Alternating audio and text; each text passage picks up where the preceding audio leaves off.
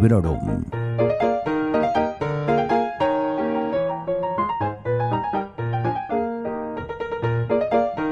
Bienvenidos y bienvenidas a un nuevo episodio de Librorum Podcast. Soy Vanessa, os doy las gracias por estar ahí y en caso de que seas nuevo o nueva, este es un podcast en el que comento de manera más o menos breve mis últimas lecturas y siempre, siempre lo hago sin spoilers. El año pasado ya me apunté a la iniciativa del Black History July, promovida por Jan, de la editorial Trotalibros, a quien podéis ver también en el canal de Booktube del mismo nombre. Esta iniciativa consiste en leer autores y autoras de raza negra durante el mes de julio. Ya veis que es muy fácil. Al final del episodio os hablaré un poco de cuáles han sido mis elegidos para el 2021, pero ahora me quiero centrar en Rosalera, de Tade Thompson, autor con el que además repito. El año pasado me estrené con este escritor británico de raíces nigerianas, que además residió en este país africano durante varios años, y lo hice con Als Assassinats de la Molly Southbourne, del cual también tenéis reseña y os la dejaré linkada en las notas que acompañan a este episodio.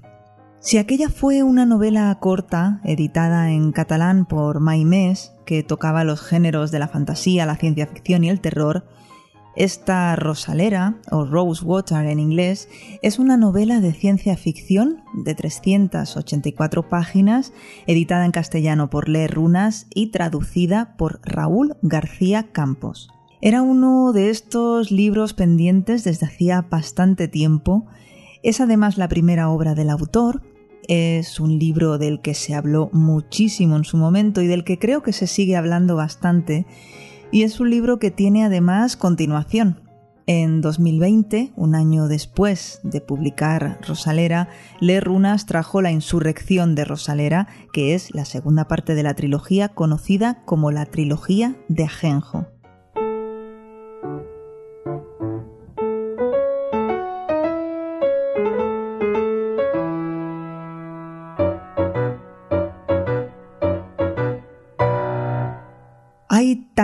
Que comentar sobre Rosalera que no sé por dónde empezar, así que creo que lo voy a hacer por lo fundamental, que es eh, situaros eh, un poco la acción y daros unas pinceladas de lo que podremos encontrar en, en esta historia.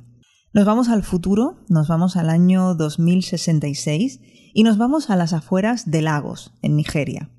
Kaaro es el protagonista de la historia y además es el narrador, ya que está escrita en primera persona.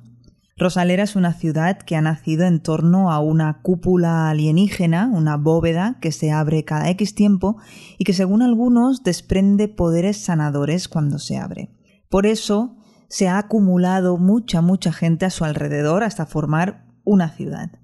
Los alienígenas ya llevan unas, unas décadas en la Tierra, el primer contacto se produjo allá por 2012 en Londres o incluso antes, si hacemos caso a los estadounidenses, y con ellos, los extraterrestres, trajeron algo llamado la chenosfera, que viene a ser como nuestra nube de Internet, pero en lugar de datos se trata de un espacio telepático al que solo pueden acceder los sensibles, un pequeño grupo de humanos con estas habilidades. Y como ya habréis adivinado, Caro, nuestro protagonista, es uno de estos sensibles que trabaja protegiendo los datos de un banco para que otros sensibles no puedan acceder. Y por supuesto, este trabajo, mm, bueno, es algo así como una tapadera, ya que en realidad Caro es un agente secreto que trabaja para una agencia mm, poco transparente del gobierno de Nigeria.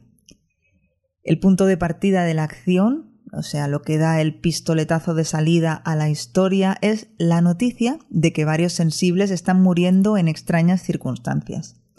A partir de aquí conocemos el presente y el pasado de Caro, eh, sabemos más o menos cómo llegaron los aliens a nuestro planeta y qué es exactamente eso de la xenosfera y cómo funciona.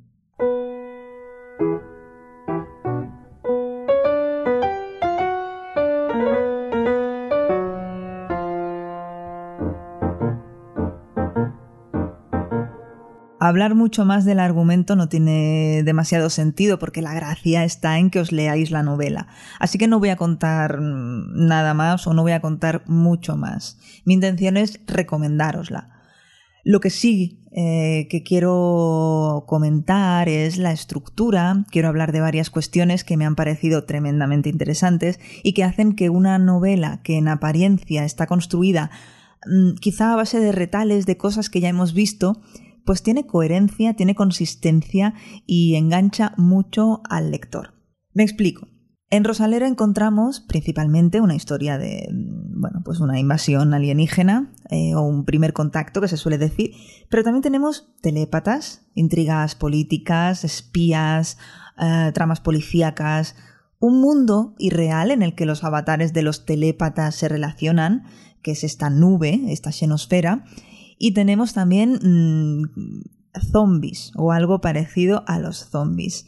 Rosalera es como una de estas colchas hechas de retales, de patchwork, ah, aunque a mí personalmente mm, me ha parecido que, está muy bien montada, que, no le ves eh, desperfectos, que está muy bien eh, hilada una cosa con la otra. A mí en particular, lo que me ha parecido más destacable y llamativo de la novela ha sido la analogía que se establece entre la invasión alienígena y la colonización y el imperialismo que los africanos sufrieron por parte de los países europeos. En un momento de la historia incluso hay un personaje que lo verbaliza. Uno le dice a otro algo así como que ellos ya tienen experiencia y que el hecho de que los extraterrestres nos hayan invadido no difiere demasiado con lo que los blancos hicieron en la conferencia de Berlín del siglo XIX, cuando se repartieron el continente africano, como ya todas sabéis. Y otro tema que me ha llamado mucho la atención y del que espero descubrir más en sucesivos libros de la trilogía es qué ha pasado con América del Norte, qué ha pasado con Estados Unidos. Algo se dice y hay un misterio que planea sobre qué ha sucedido con Estados Unidos. Y me quedé con ganas de saber más al respecto, me, me intriga muchísimo.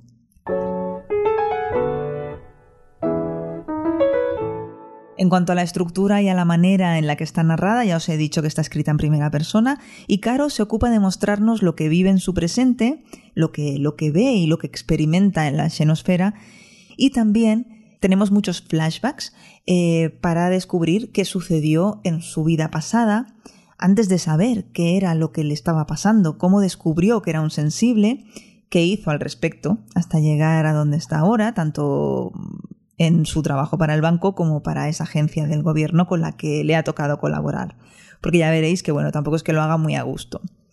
Es una novela muy visual, tiene unas descripciones ah, muy, muy certeras que nos ayudan mucho, al menos a mí, a, a situarnos en un continente y en un tiempo que me son extraños, pero también eh, que sabe pintarnos de vivos colores y con imágenes muy, muy, muy sugerentes lo que sucede en esa nube, en esa conciencia colectiva a la que solo los sensibles pueden acceder.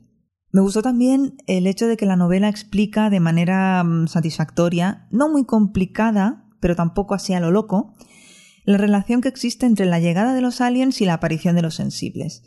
Da una, una explicación científica, biológica, y nada de polvitos mágicos ni, ni porque sí. Digamos que el autor se lo ocurra y lo hace plausible por lo menos, ¿no? Que es lo que nos interesa cuando lo que estamos leyendo no es fantasía, sino ciencia ficción. Tade Thompson tiene un estilo con el que me siento cómoda y aquí dota al protagonista de un humor negro y de una ironía frutos del hastío de vivir que me ha parecido, bueno, me han parecido eh, características atractivas.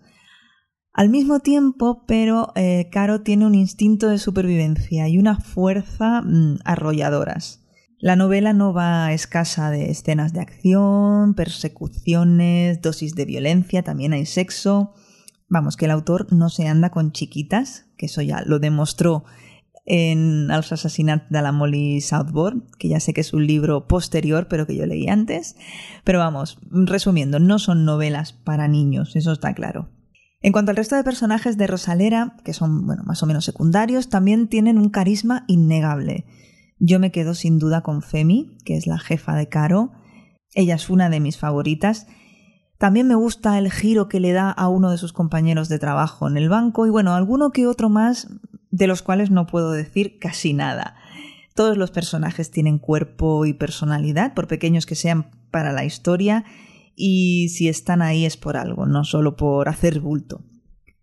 Y por supuesto, el hecho de que la novela esté ambientada en África que escapemos del mundo blanco, del mundo occidental, me parece un soplo de aire fresco y algo realmente necesario para cualquier lector con inquietudes. El afrofuturismo, soy consciente, no es una cosa precisamente nueva. Se habla de que Octavia Butler como, bueno, que es la madre de este subgénero, pero para mí sí que es algo nuevo o relativamente nuevo y supongo que para el mainstream también. Y oye, bienvenido sea.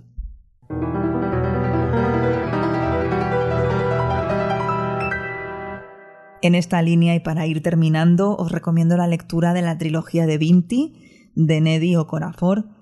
Tenéis reseñas sin spoilers en, este mismo podcast, concretamente en el episodio número 62.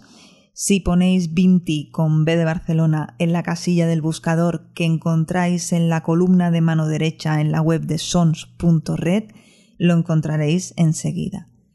Creo que esta trilogía de pequeños volúmenes que editó Crononauta para el mercado español y de cuya traducción se ocupa Carla Batallé Astruc es una buena manera de asomarse pues a otras formas de narrar, a otros personajes y, y a otros ambientes. Tampoco es que yo sea una experta, no he leído mucho más de este subgénero, pero bueno, igualmente ahí tenéis la recomendación y si tenéis algo que recomendarme vosotras a mí, no dudéis en hacerlo, que os estaré muy agradecida. Además de esta Rosalera, que es la primera novela de Tade Thompson, para este Black History July elegí otras dos novelas, Sula, de Toni Morrison, y La maldición del tranvía 015 de PJ Clark. No vais a tener reseña ni de la una ni de la otra porque ninguna de las dos me entusiasmaron eh, y tanto de una autora como del otro tengo ganas de leer alguna cosa más, a ver si tengo más suerte que con esta primera toma de contacto.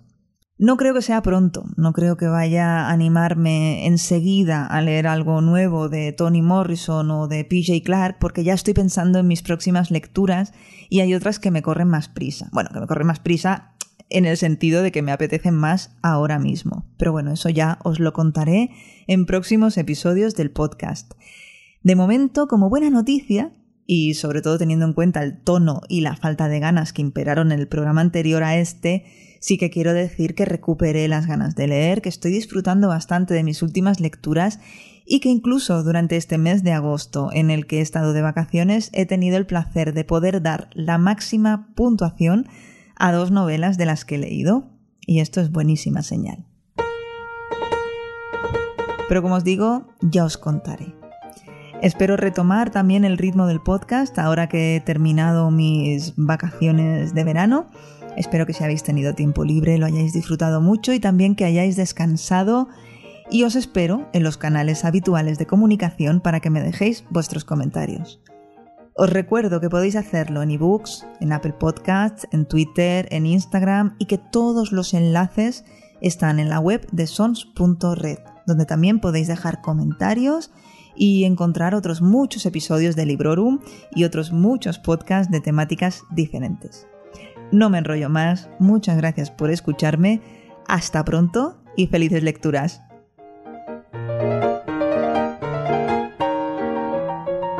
Acabas de escuchar Librorum, un podcast alojado en Sons, red de podcasts. Encuentra mucha más información de este episodio en nuestra página web, sons.red barra Librorum y descubre muchos más podcasts en sons.red.